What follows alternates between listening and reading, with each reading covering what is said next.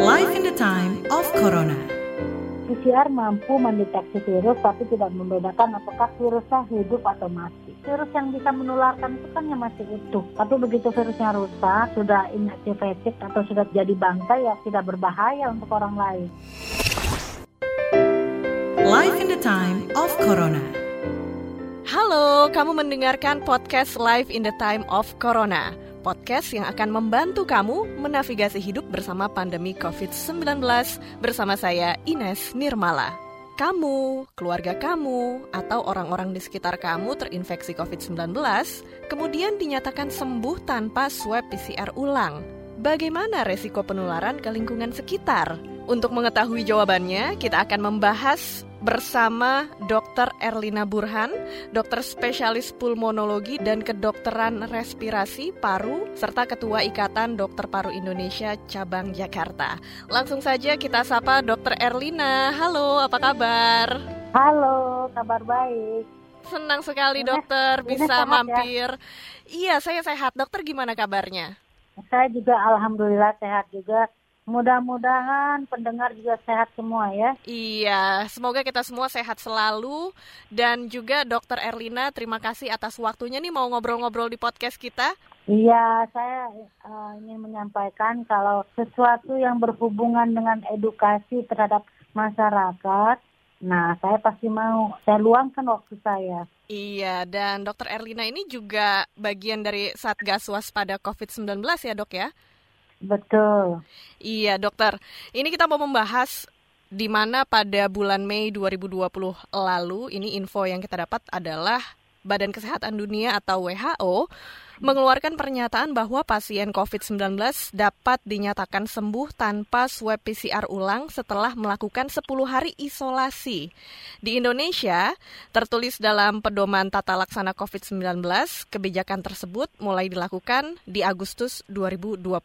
Nah, kalau menurut Dokter Erlina, gimana nih ketentuan dan syaratnya ini dan juga bagaimana resiko penularan ke lingkungan sekitar atas aturan tersebut? Iya, jadi memang uh, pedoman itu kan dibuat berdasarkan data-data yang cukup ya. Dan itu juga tidak uh, semata-mata semuanya 10 hari.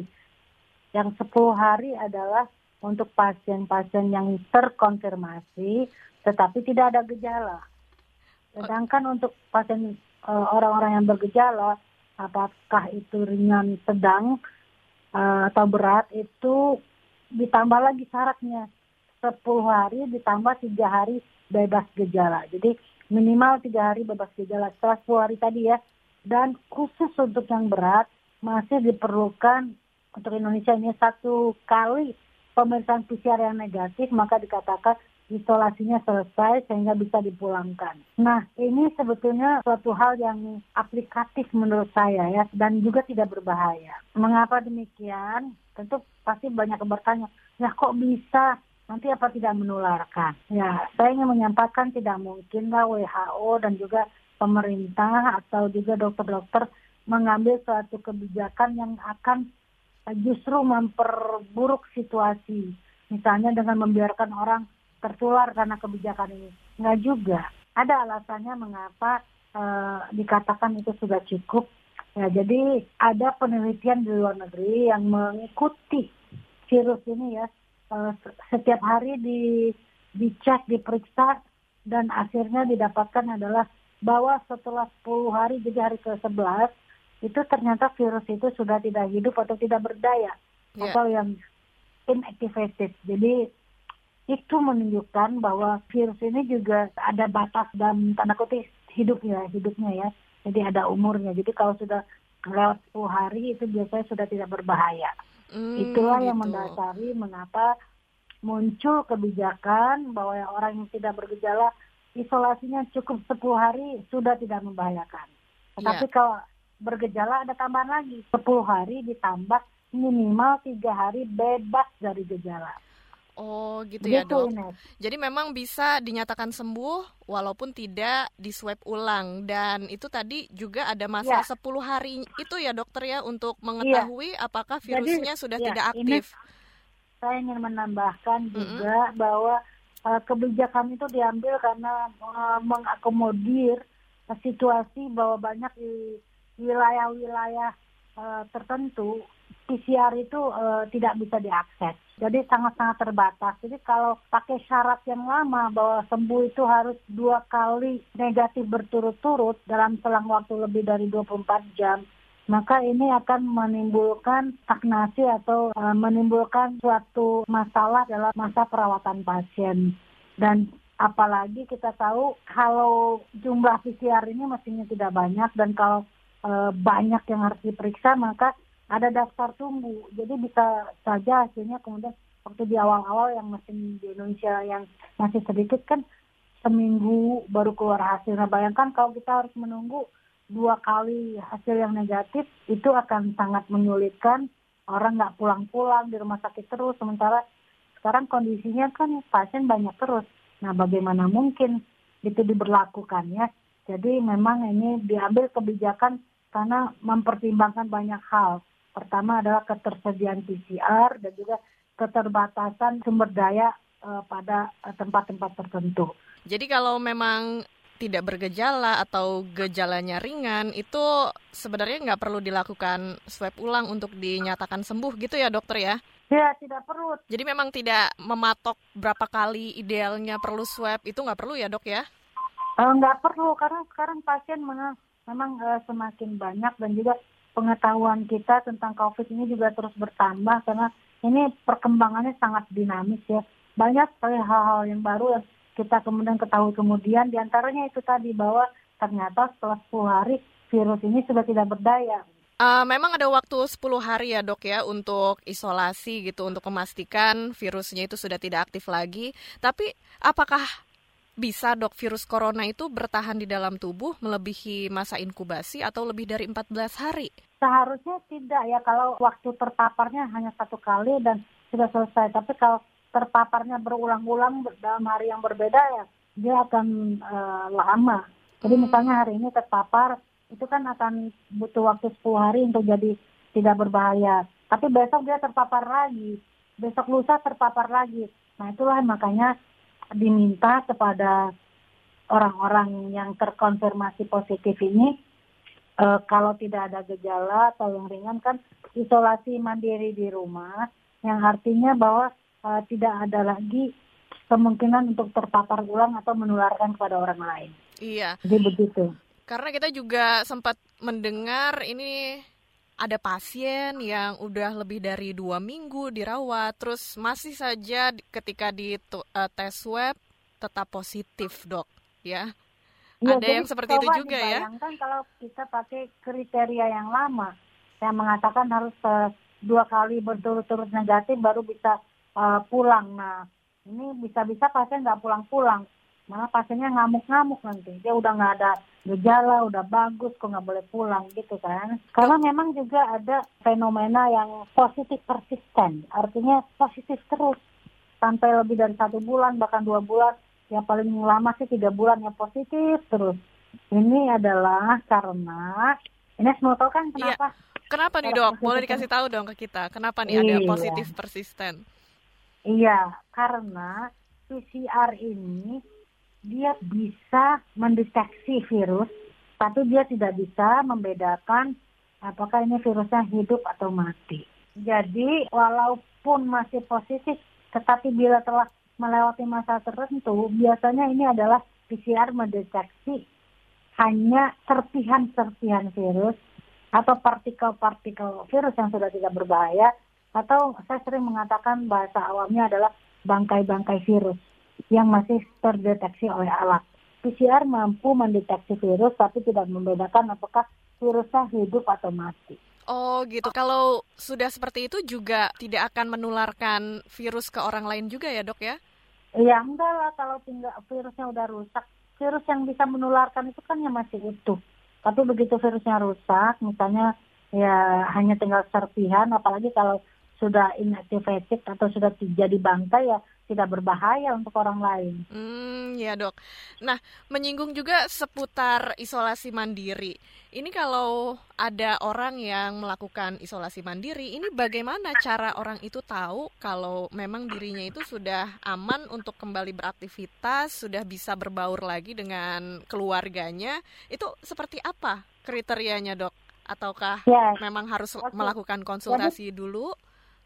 Oke, ini kalau orang yang di rumah ya, mm -mm. isolasi mandiri, kan dalam isolasi itu mereka diminta untuk tidak berinteraksi dengan anggota keluarga kan. Yeah. Jadi bila mana memungkinkan uh, kamarnya terpisah begitu ya. Tetapi dalam kondisi yang uh, tidak bisa kamar terpisah dan uh, masih berinteraksi, maka dibuatlah bahwa jarak antara orang yang sakit ini dengan anggota keluarganya itu dua meter. Dan dia pakai masker, keluarga juga pakai masker. Dan benda-benda di sekitar rumahnya yang biasa disentuh oleh banyak orang itu harus dibersihkan ya dengan desinfektan atau air yang mengandung sabun. Karena virus itu mati loh dengan deterjen dan juga dengan desinfektan yang mengandung alkohol lebih dari 70 persen itu satu ya. Dan kapan sih boleh bebas berinteraksi yang nggak terlalu ketat? Itu tadi kalau dia OTG lewat 10 hari biasanya sudah aman. Dan kalau yang gejala ringan biasanya 10 hari plus 3 hari bebas gejala. Tapi memang tetap diharapkan kan sakit nggak sakit kan kita dalam kondisi saat ini kan memang untuk saling melindungi kan tetap harus memakai masker ya Yeah. Intinya adalah 3M itu tetap dijalankan walaupun sudah sembuh atau kadang-kadang kita nggak tahu nih, jangan-jangan uh, karena kita nggak periksa kita sebetulnya OTG. Mm. Jadi oleh sebab itu ya pakailah masker melindungi orang sekitar dan orang lain pun pakai masker melindungi kita. Karena kan kita nggak selalu periksa PCR kan. Ya, benar nggak sih dok kalau ada antibiotik tertentu yang bisa diminum supaya bisa cepat sembuh? Enggak, uh, ini uh, penyakit kan penyebabnya virus, bukan bakteri. Jadi uh, kita tidak memakai antibiotik untuk pengobatan uh, COVID-19 ini karena COVID ini disebabkan oleh virus. Hmm, gitu. Dan ya tapi memang, nih memang ya, ya. di uh, untuk orang yang bergejala itu diberikan azitromisin. Azitromisin itu uh, sesungguhnya adalah antibiotik, tapi untuk COVID ini fungsinya bukan uh, dipakai untuk antibiotik membunuh bakteri, tapi untuk uh, kemampuan dia sebagai anti radang, anti inflamasi dan juga ada sedikit kemampuan uh, imunomodulator dan ini juga hanya diberikan selama lima hari untuk yang bergejala ya, bukan untuk OTG. Kalau OTG cukup vitamin-vitamin saja. Oke, nah dokter Uh, terakhir nih dok, ini kita mau membahas seputar pasien positif yang kemudian dinyatakan sembuh, tapi masih mendapat stigma negatif dari masyarakat. Gimana nih dokter menghadapi stigma-stigma tersebut di masyarakat, sekaligus pesan buat para pasien dan masyarakat umum yang mendengarkan podcast kita. Iya, jadi uh, individu-individu yang terinfeksi atau terjangkit sakit COVID ini bukannya harus dijauhi, tetapi disupport supaya uh, kondisinya membaik atau supaya dapat menjalani isolasi mandiri dengan dengan baik dan tenang dan nyaman begitu ya. Jadi bukan malah dijauhi, tapi harusnya kita ya istilah bukan kita rawat ya. Jadi kita uh, fasilitasi, kita bantu supaya bisa menjalani isolasi mandiri ini uh, dengan baik dan uh, kita berikan motivasi. Jadi bukan malah diberi stigma, ya. Jangan bahkan uh, kemudian setelah sembuh pun malah nggak boleh lewat depan rumahnya misalnya. Atau anak-anak tidak, eh jangan main ke sana, Bu. Itu bekas pasien COVID. Ya enggak lah, kalau sudah sembuh, uh, sudah selesai lah begitu. Jadi nggak usah juga dijauhi, diberikan stigma begitu. Tapi dalam koridor kita sama tetap tetap menjaga diri, sama-sama pakai masker. Jadi jangan-jangan justru yang memberikan stigma itu yang menjadi sumber penularan. Jadi eh, setiap orang berpotensi sebetulnya untuk menularkan orang yang lain. Oleh sebab itu eh, itu tadi kita sama-sama menjaga diri, menjalankan protokol kesehatan, jangan lupa 3M. Iya, 3M itu memakai masker, mencuci tangan dengan air mengalir dan juga menjaga jarak ya, dokter. Ya, betul Ines. Jadi Ines harus sering-sering nih menyampaikan kepada uh, pendengar ya supaya ingat terus bahwa uh, mencegah itu jauh lebih baik daripada uh, mengobati kalau sudah sakit. Dan itu satu hal. Kedua, marilah kita juga saling membantu, memberi support kepada teman-teman, keluarga, dan masyarakat sekitar untuk saling memotivasi melakukan pencegahan dan juga uh, memberikan semangat pada yang sakit supaya cepat sembuh dan jangan menjauhi orang-orang yang uh, penyintas ini karena sungguhnya mereka sudah sembuh. Iya dokter, terima kasih banyak dokter sudah memberikan informasi kepada kami buat kita semua tentang COVID-19 dan terima kasih ya dokter ya. Ya, sampai ketemu ya. Sampai ketemu dan juga mudah-mudahan COVID-19 bisa segera bebas lenyap dari Indonesia. Amin. Amin. Amin. Iya, dokter. Oke, saya pamit. Assalamualaikum. Waalaikumsalam. Sehat selalu, dokter. Terima kasih kamu sudah mendengarkan podcast Live in the Time of Corona. Untuk ide dan masukan, silahkan email ke podcast at kbrprime.id, tulis di bagian subjek podcast Corona. Jangan lupa juga ikuti podcast yang cocok untuk curious mind kamu di kbrprime.id atau platform mendengarkan podcast lainnya. Ikuti juga kami di Instagram at kbr.id dan sampai jumpa di episode selanjutnya. Life in the time of Corona.